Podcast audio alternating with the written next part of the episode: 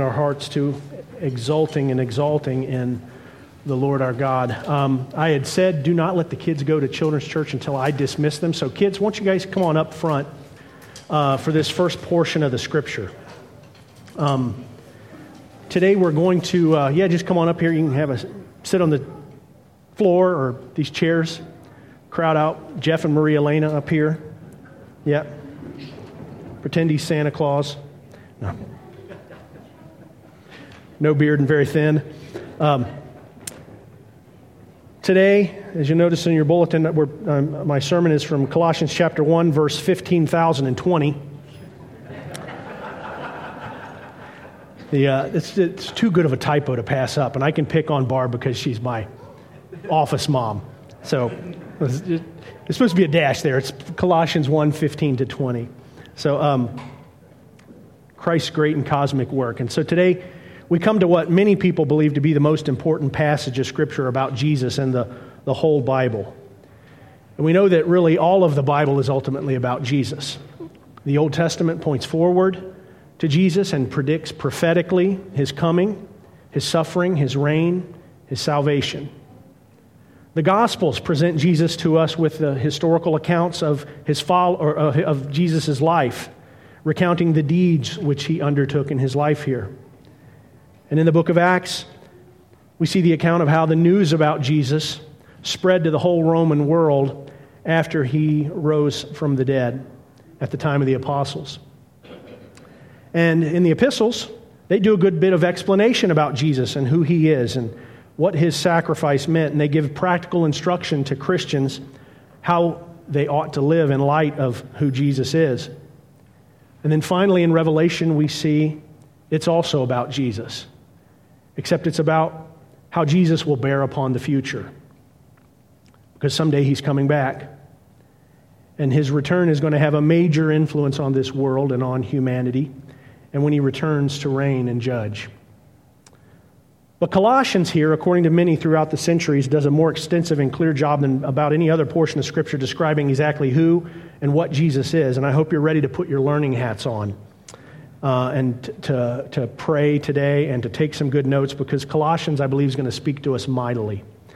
Um, so let me pray for us real quick, and then I got a little story to tell you guys, okay? Father, I just come before you this morning, humbled by what is before me in Colossians. Lord, that I, a mere man, um, have an opportunity to speak of the glory of Jesus. Lord, in so many ways, I'm not worthy at all to explain Jesus Christ to these people. So thank you for your word in Colossians that I can lean on, that tells us the truth about him. I pray for blessing on this sermon and on these people who hear it. In Jesus' name, amen. So throughout history, there have been some really wrong ideas about Jesus, about the nature of Jesus. And the passage in Colossians that we're here at today, when it's understood rightly, it dispels a whole lot of those bad ideas about Jesus. And so, given that today's the first Sunday of Advent, I thought, you know what, it's really appropriate to begin the message with somewhat of a Christmas story. You guys ready to hear a Christmas story? All right. Uh, it's from church history, and it's uh, reportedly true okay? Reportedly true. So we don't know for sure that it is, but it's very possible that it is true. And it involves Santa Claus. You guys ready for this? And this story is not any other like any other story you've ever heard about Santa Claus because you've only heard sanitized and, and family friendly stories about Santa Claus, but there's some other stories about him that are not so sanitized. Some of you are aware of the legend of Santa Claus that traces back to a real figure from church history named St. Nicholas. He was the Bishop of Myra. And the stories you've likely heard about him probably involve his generosity to the poor uh, and the way that he used to slip coins uh, to people secretly in their shoes or in their stockings uh, by reaching into their windows. But the story I'm going to share with you today is a very different side of St. Nicholas. So the year was 325 AD. And the emperor of the Roman Empire at the time was a man named Constantine. and he convened a very important council for the churches. Constantine, the ruler, had become a Christian and made Christianity the official religion of the Roman Empire. But there was a controversy among the churches and among some of the leaders in the churches regarding just what exactly was the nature of Jesus. Who was he? What was he? Was he just a very important man who God empowered in a special way? Was he a small g God? Was he actually God and only appeared to be a man? Or was he actually God and actually man, as most of the leaders believed already? And Constantine wanted to resolve this issue once and for all. And so he called a meeting of all the bishops that led churches all throughout the Roman Empire. And this special meeting was called the Council of Nicaea. The Council of Nicaea. And according to some reports that were given of all that who attended this meeting, it would seem that Nicholas, St. Nicholas, was one of those who was present at the council.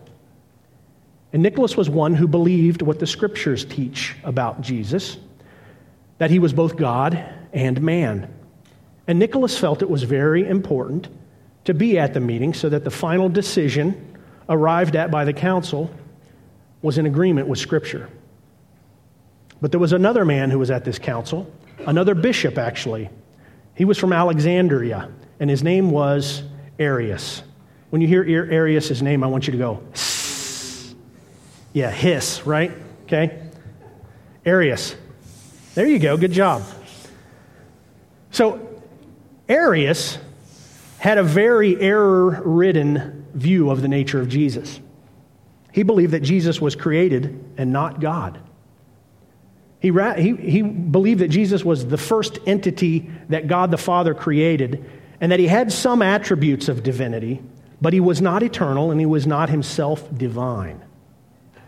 The sad truth is that Arius' view, very good, was spreading and gaining traction in the churches the, in those days. And Arius also wanted to attend this meeting to convince the council that he was right about Jesus. So Nicholas and Arius were at the council together.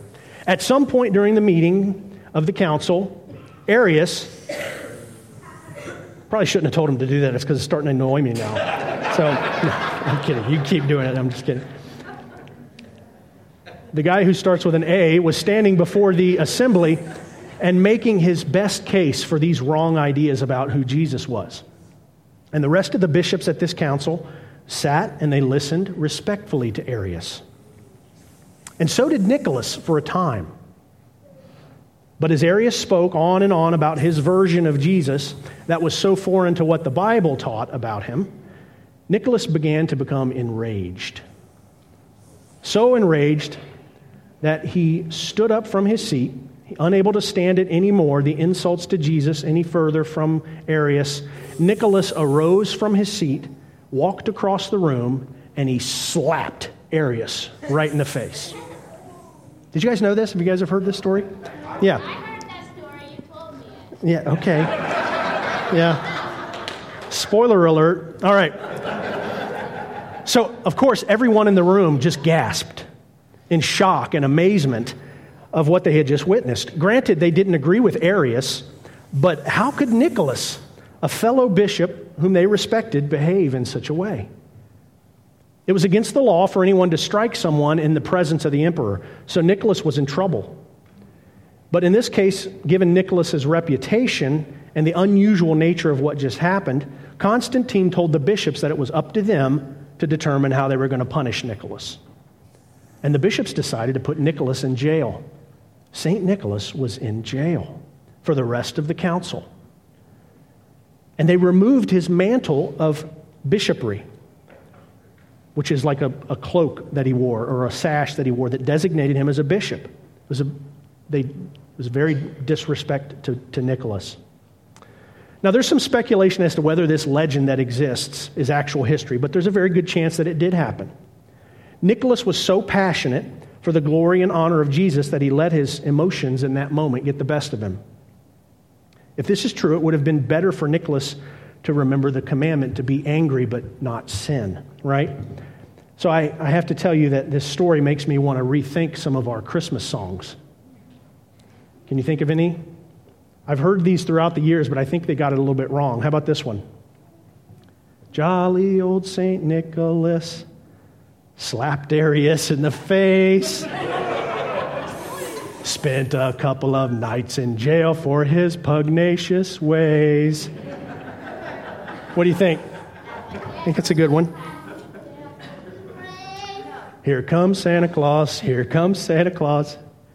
Getting up from his place. He heard Arius lie about Jesus. Now he slapped him in the face. Oh, you better watch out. you better not lie. You better not spread heresies about Christ, or Santa Claus will slap you in the face. All right. All right. All right, kids, go ahead. Go down to Children's Church.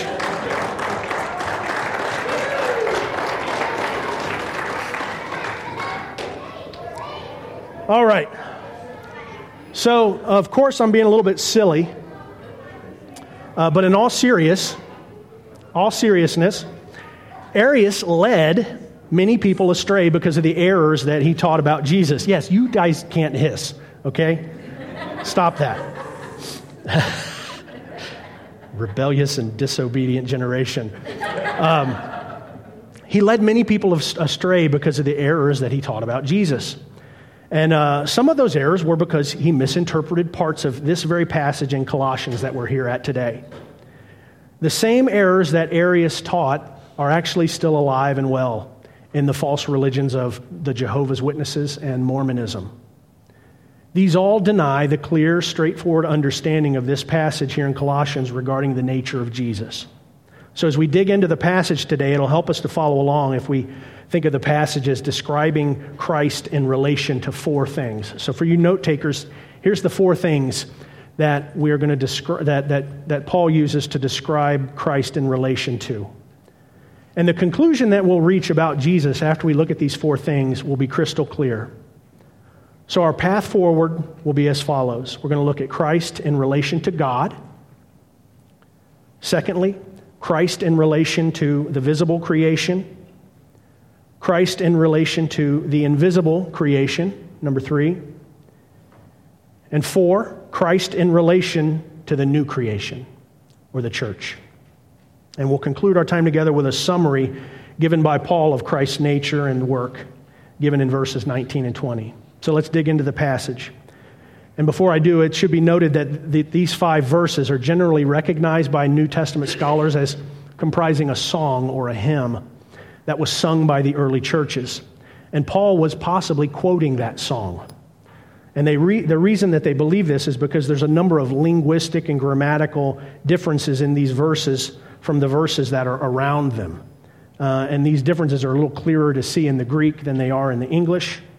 Um, but it would seem that Paul was drawing upon something that the people may have already been familiar with in order to reinforce his own teaching and redirect the Colossians back to a formerly agreed upon truth about Jesus. Because remember, there was a false teaching that was emerging in Colossae. So, verse 15, he is the image of the invisible God, the firstborn of all creation. And the use of this phrase, image of God, would have made readers of Paul's letter, who were familiar with the Old Testament, think of two possible things. Genesis 1:27, where God created man in his own image, and Exodus chapter 20, verses 4 to 6, which is the prohibition in the Ten Commandments toward making graven images or idols in any likeness of God or an assumed likeness of God. Now, to the Greek readers of Paul's letter, the word image or icon could have carried two nuances of meaning. The first one would be representation. The image represented or symbolized what the object pictured like the image of a coin or a reflection in a mirror. But it could also, in a secondary sense, convey manifestation. So you had representation and manifestation, meaning that the symbol was more than just a symbol. The symbol brought with it the actual presence of the object. So, to the Jew and to the Greek, or the Gentile, Paul was proclaiming something unique about Jesus. He was more than just a man and more than just a symbol. God the Father is invisible. And since he cannot be seen, the only way he could be apprehended or approached was spiritually. No one has ever been able to see God, and no one was permitted to represent the invisible Spirit God with any physical form. For that would have constituted idolatry. That is, until Jesus. In Jesus, the invisible God becomes visible, just as we sang this morning. The spiritual God becomes physical also. And the worship of him as the image of God does not constitute idolatry. John 1 18 says this No one has seen God at any time. The only begotten God who is in the bosom of the Father, he has explained him. Hebrews 1, verse 3 says, And he is the radiance of his glory, the exact representation of his nature. This is different than the image of God that all of humanity shares or bears. For man's representation of that image is marred by sin, but not the Son's. To look upon Jesus when he walked this earth before and after his resurrection was to look upon God Almighty.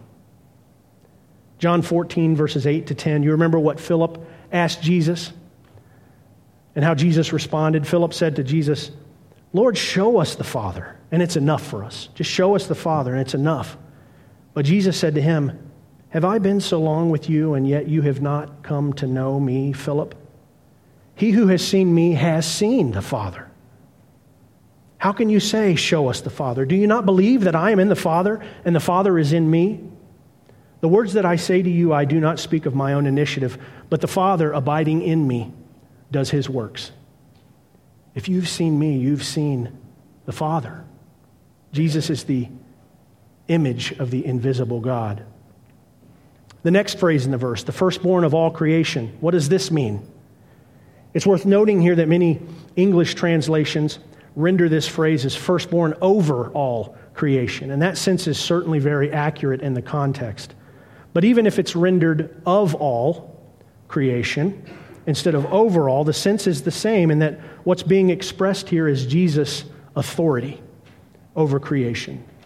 The firstborn is what proves this. The word firstborn is what proves this.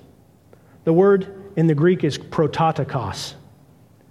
And it can mean very simply in a literal sense, the first one to be born, referring to the birth order of a number of siblings. It can be understood that way, but you have to look at the context to see how it's being used. Because the term had another very obvious usage in those days that was very different than this literal one. Because that word prototokos also came to refer to a person's status or their importance or their special relationship to God. An Old Testament example of the, the usage of this word in this way is found in Psalm 89, verses 26 to 7, 27, where the psalmist says, He will cry to me, You are my Father, my God, and the rock of my salvation. I also shall make him my firstborn, the highest of the kings of the earth. So, in that sense, you see in the Old Testament, it was not used in a literal sense, but in a, in a figurative sense. In the New Testament, this Greek word only occurs eight times. And there's only one usage of this word that is meant in the literal sense, meaning birth order. In all of the other ones, the figurative understanding is meant. And in no sense is it referring to birth order. The, per, the term had to do with the prominence or the preeminence of the one that is addressed in this way, the one with the rights of inheritance. And I think an illustration here would be helpful. Think of the word goat.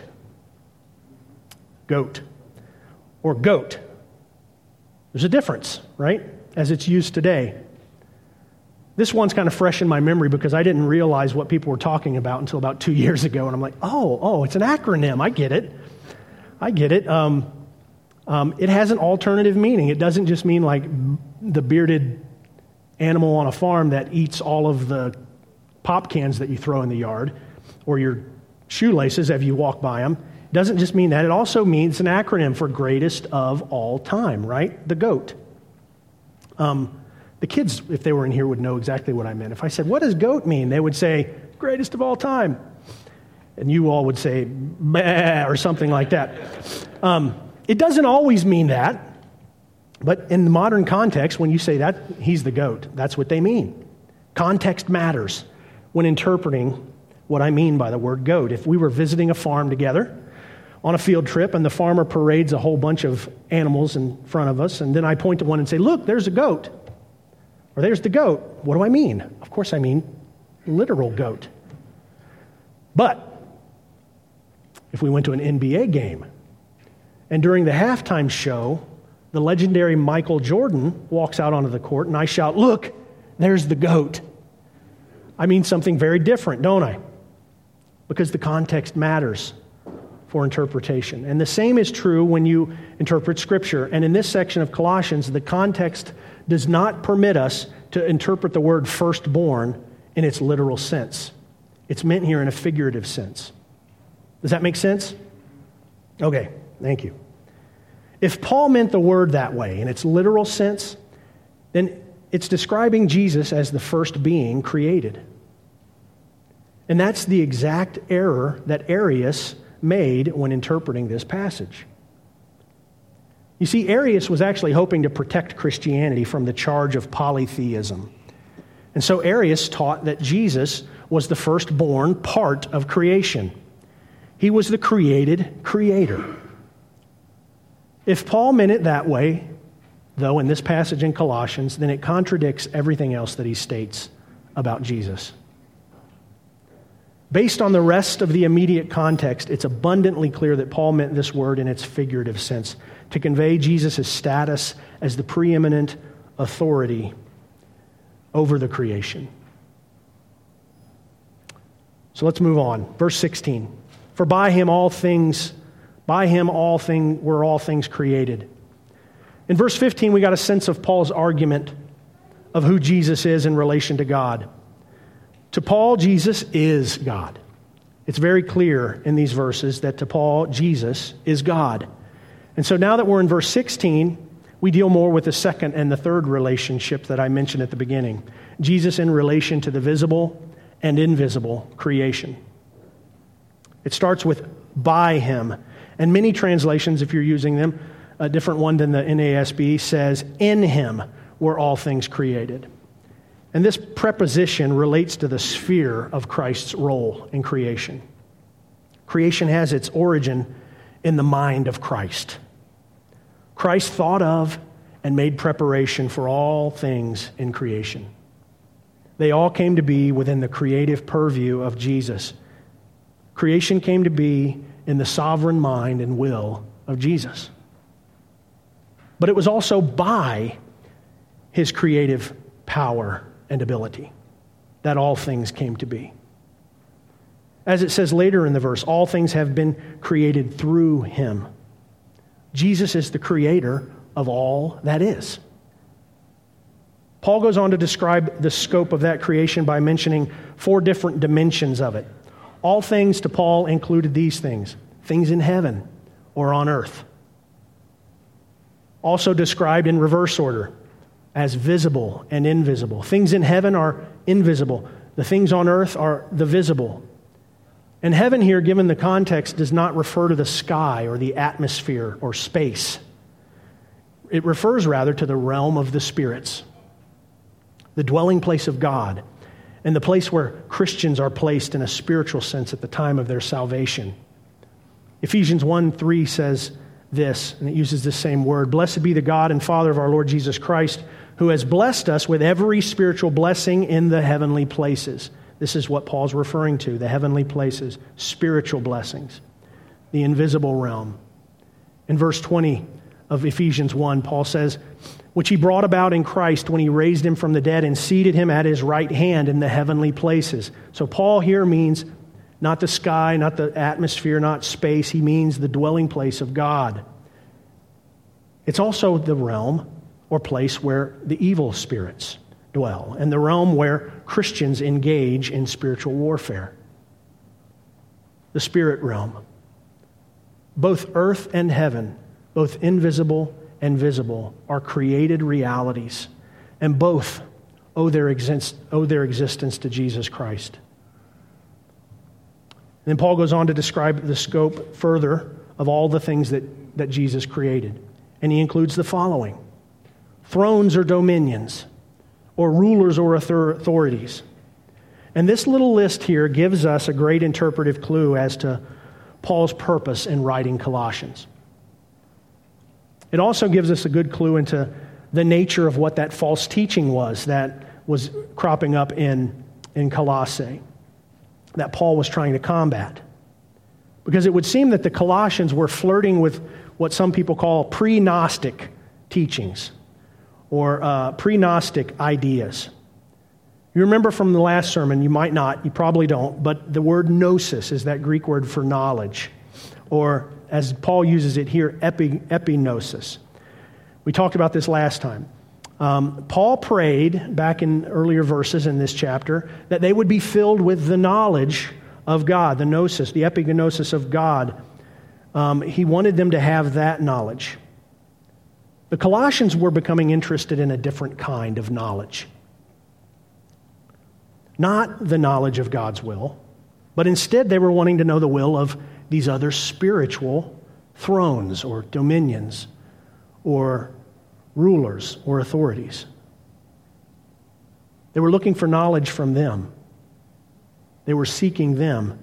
And it would seem that the false teachers were trying to convince the people that in order to obtain this knowledge that they needed, they must go through various angelic or spirit beings that Paul here mentions. To convince the people of the necessity of seeking these beings, the false teachers had to denigrate Jesus and minimize the importance of his nature and who he really was. And they led them in a deception. And they included Jesus as just a part of that hierarchy of angelic beings. In other words, if Jesus was a lesser created being, then the importance of these other spirits remained. This is Paul's point. Jesus is not a created being. He's not. He created everything else, including these lesser spiritual beings, these thrones and dominions and rulers and authorities. All things, verse 16 goes on to say, have been created through him and for him visible, invisible, earthly, heavenly, all physical beings, all spiritual beings were created through Christ and for Christ. They belong to Him. You belong to Him. They exist to accomplish His purposes. More on the importance of this phrase for Him in a little later. But I'm going to move on right now to verse 17. Paul goes on, he says about Jesus, He is before all things, and in Him all things hold together. So here we have a fourth important preposition. Because verse 16, we had by or in Him, we also had through Him, and we also had for Him. Now the preposition is before Jesus. Jesus is before all things. Now, back at the Council of Nicaea, Arius attempted to argue that Jesus was a created being. He made a proposal regarding Christ, stating the following. Here's what Arius said regarding Christ that there was once when he was not. That there was once when he was not. And this proposition was explicitly condemned at the council. And this verse and this phrase that he is before all things proves that the council's decision to condemn Arius was correct. The sense of this phrase is temporal. In other words, it has to do with time. Before anything in all of creation came to be, Jesus was there. He's always been there. Genesis 1, verse 1. In the beginning, God created the heavens and the earth. Paul is saying, Jesus is the one in the beginning who was God that created the earth and the heavens. John 1 1. In the beginning was the Word, and the Word was with God, and the Word was God. Paul is conveying the same exact principle in this statement about Jesus to the Colossians. Jesus was before all things, he was pre existent. And by virtue of Jesus' uncreated pre existence, he has priority over all of these other created spirit beings. He's greater than all of them. He was before them. And in fact, he was their source. They only exist because of him. Paul goes on In him all things hold together. This visible and this invisible creation, the systems of earth and the systems of heaven, the hierarchy of spirit beings, it all came about because of him. And it remains because of him. This is a repudiation to deist or agnostic philosophies that see God as the creator, but not the attentive and loving sustainer of all that he has made. The psalmist, I think, understood this point really well. Psalm chapter 104, verses 2 to 9, speaks of the creation, and he says of God, covering yourself with light as with a cloak, stretching out heaven like a, cur- like a tent curtain. He lays the beams of his upper chambers in the waters. He makes the clouds his chariot. He walks upon the wind, wings of the wind. He makes the winds his messengers, flaming fire his ministers. He established the earth upon its foundations so that it will not totter forever and ever. You covered it with the deep as with a garment. The waters were standing above the mountains. At your rebuke, they fled. At the sound of your thunder, they hurried away. The mountains rose the valleys sank down to the place which you established for them. You set a boundary that they may not pass over, so that they will not return to cover the earth. He spoke of God as the creator, as the one who established this. But he goes on in verses 10 to 20, speaking of God's sustaining, ongoing work in his creation. He sends forth springs in the valleys, they flow between the mountains, they give drink to every beast of the field. The wild donkeys quench their thirst. Beside them, the birds of the heavens dwell. They lift up their voices among the branches. He waters the mountains from his upper chambers. The earth is satisfied with the fruit of his works. He causes the grass to grow for the cattle and vegetation for the, the labor of man, so that he may bring forth food from the earth, and wine which makes man's heart glad, so that he may make his face glisten with oil, and food which sustains man's heart the trees of the Lord drink their fill, the cedars of Lebanon which he planted, where the birds build their nests, and the stork whose home is the fir tree. The high mountains are, the, are for the wild goats. The cliffs are a refuge in the Shenai. He made the moon for the seasons. The sun knows the place of its setting. You appoint darkness, and it becomes night, in which all the beasts of the forest prowl about. The young lion roars after their prey and seek their food from God. God sustains all that He has made. He didn't just wind up the watch and let it run. He's constantly attentive and sustaining in a loving way. And the stability that we experience in the creation all about us is due to God's sustaining power. The cycles of the seasons, the precision of the celestials and the cosmos, all operate because of His sustaining work that never ceases. The compatibility of our earth with the sustaining and flourishing of life is unique as far as we can tell from anywhere else in all of the universe. God has designed it that way, and God, in a special sense, cares for and sustains this creation. You know, recently William Shatner had the experience of going to outer space with, space with Jeff Bezos. Did you guys see this on the news? It was an interesting story. It was kind of fun to watch him get back to Earth and see the emotion that uh, that, that experience brought to him. You know, Shatner, uh, when, he, when he went up there, he expected to look out at the vast expanse of space away from the vantage point of Earth and to see hope and potential and excitement, but he didn't see any of that. Instead, he described his experience looking out into that void as a profound sadness, as if he was looking into death. And he left that experience with, with a profound sense of gratitude for the warm and life giving cradle that is the earth to mankind. Yet he did not see fit to acknowledge and thank the Creator who sustains this planet that we call our home. We can still pray for William Shatner. that he ought to thank the Creator rather than the creation which we experience.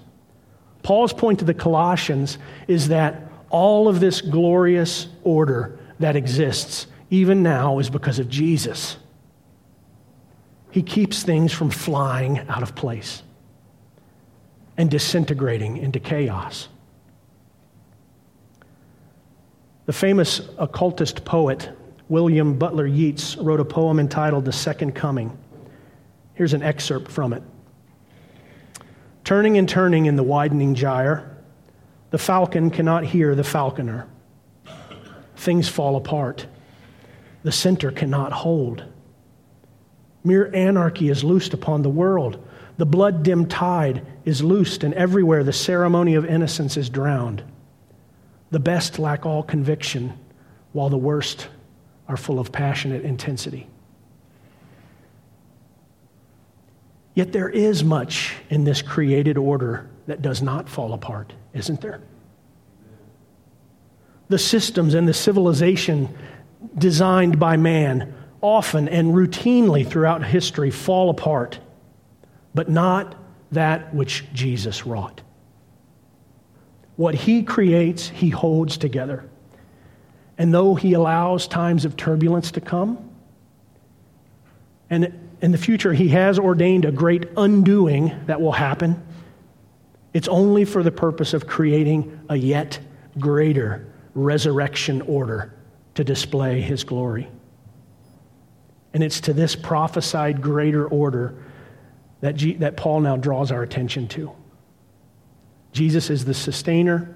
In verse 18, he is also the head of the body, the church. So Paul has described Jesus in relation to God. He's described Jesus in relation to the visible creation. He's described Jesus in relation to the invisible creation. And now he describes Jesus in relation to the new creation.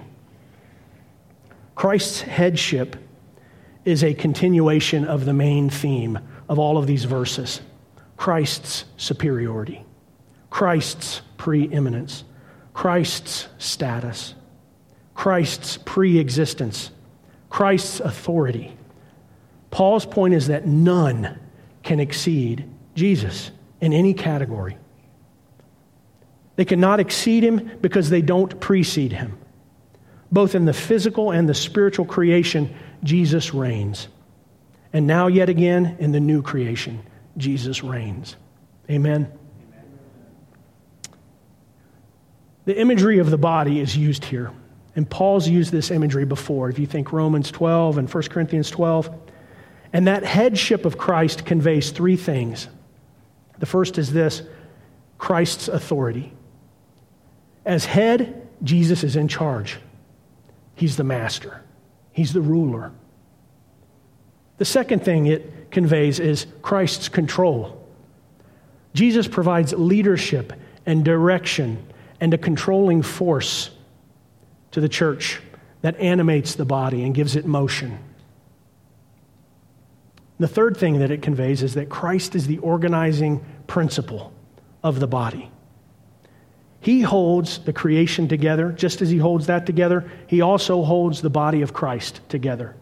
He's the organizing principle. He is the church's stability and sustenance and power. The body is connected to Christ and is Christ's visible presence that remains in the created realm. When the world sees the church, they're seeing the visible expression of a brand new kingdom the kingdom of the beloved Son, from verse 13. The world sees evidence of a new creation, a recreation of redeemed humanity that comprises the church. This is Christ's body. This new creation was initiated in the death and the resurrection of Jesus Christ.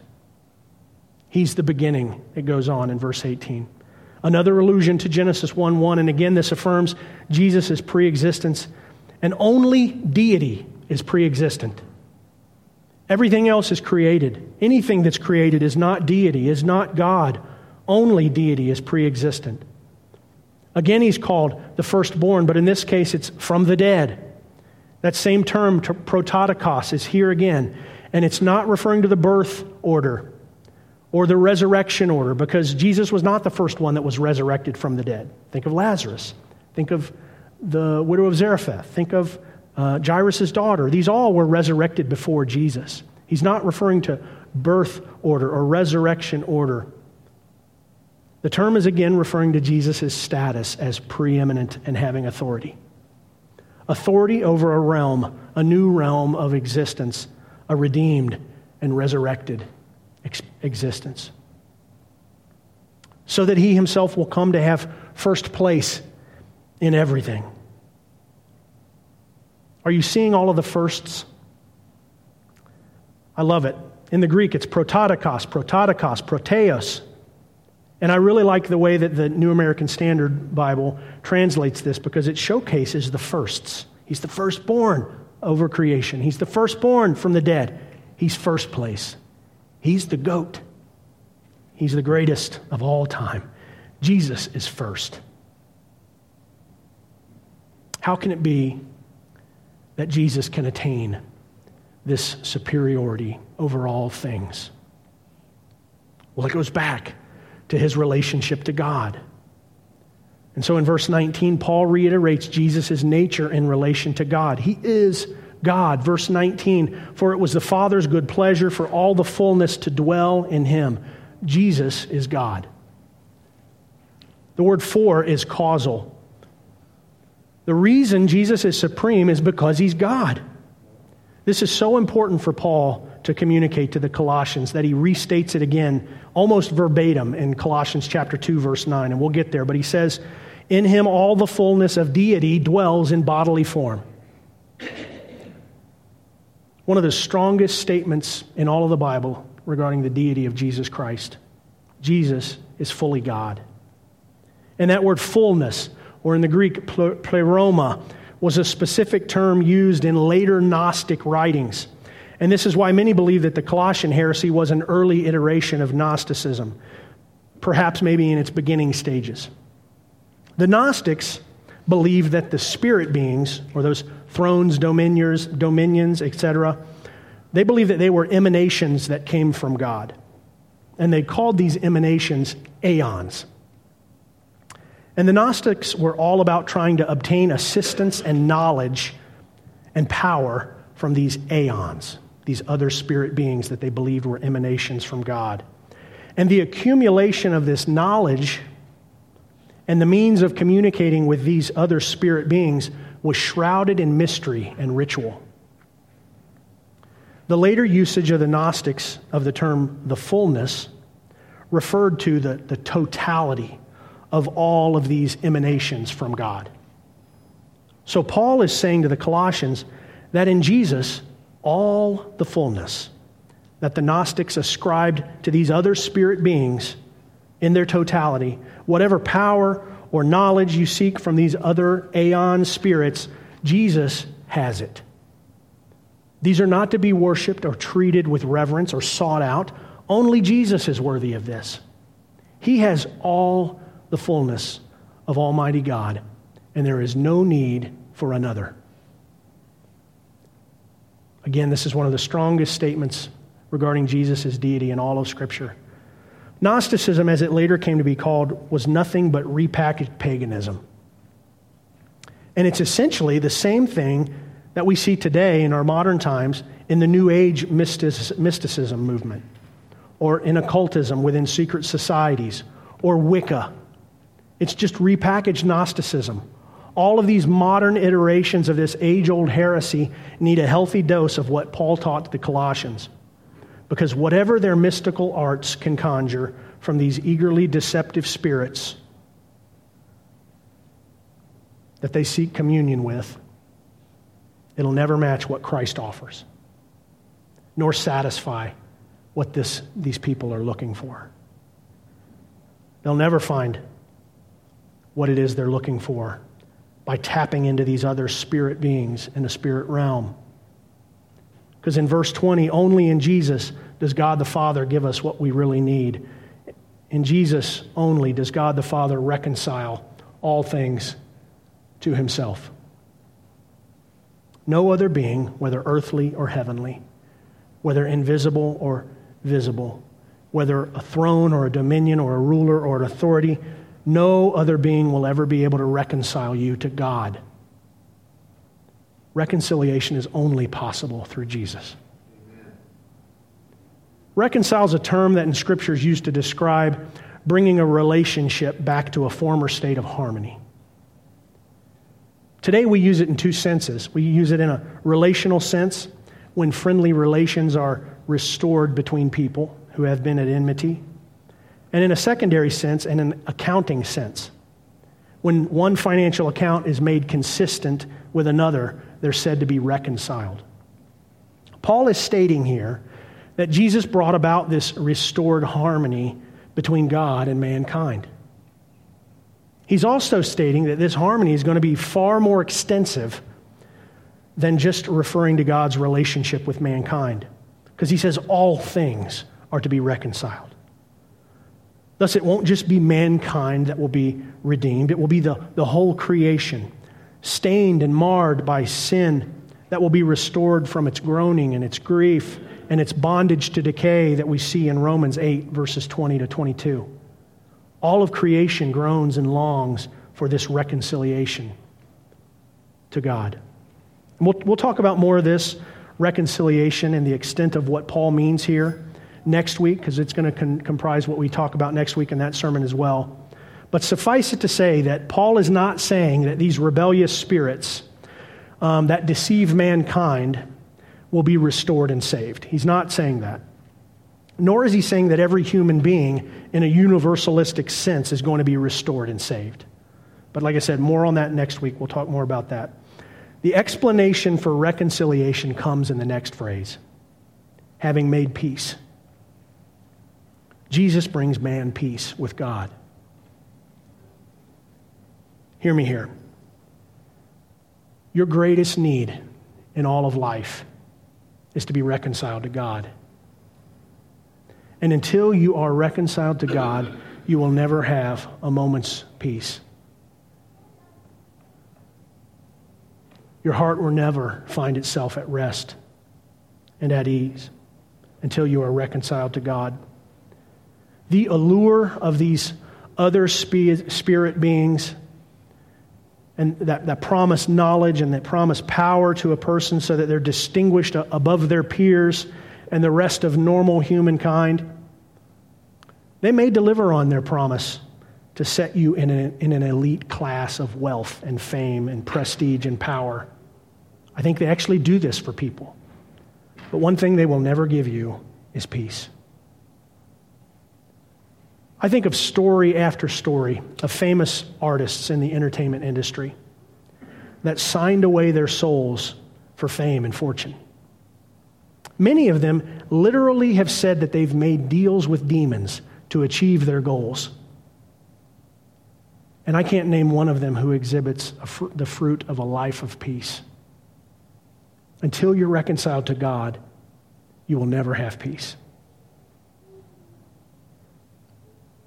Just as reconciliation to God is the great need of your life, it's also the great purpose of your life. Remember, I told you I'd come back to the end of verse 16, towards the end. And that's where it says that all things were created through him and for him. And some of you right now are struggling to determine your purpose in life. Some of you are wondering why you've been put here, why you're alive, what you are even here for. I'll tell you why you're here. You're here for Him. Jesus, the great creator of all, has made you. And He has made you for a purpose. You were made for Him. You were made to be His. You flounder about in frustration and confusion in this life wondering where you will find peace, wondering where and when you will peacefully settle into a purposeful existence, yet you just can't make it all make sense.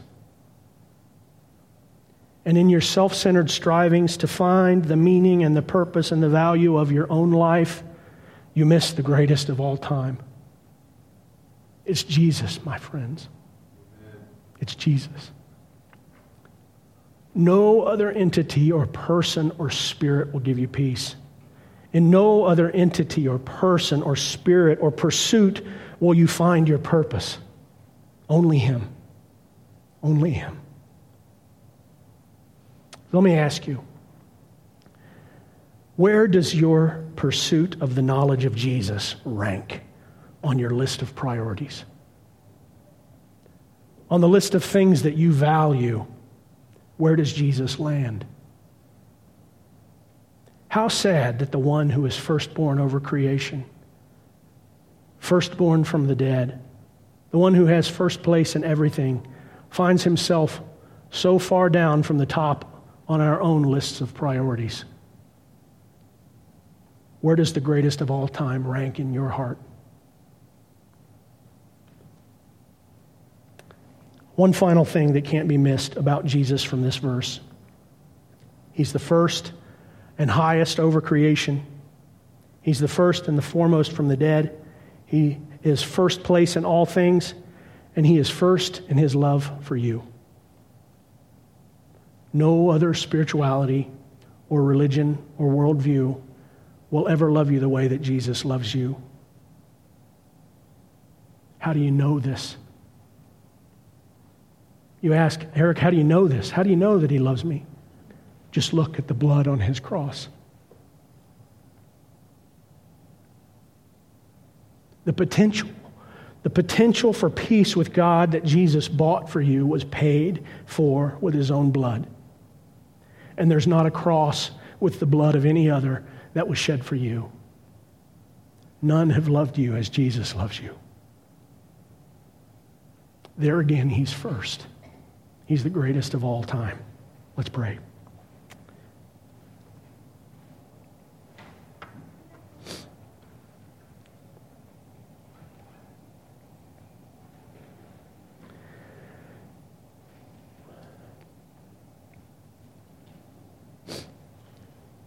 Lord, I think of my own life, and I must confess there are often times where I don't put you first. Lord, my attention and my pursuit is on things that are far lesser than you. Lord, forgive me. Lord, it's sin. How can the one who is firstborn over all creation firstborn from the dead, first place in all things, first in his love for me, how can I place him so lowly on my list of priorities?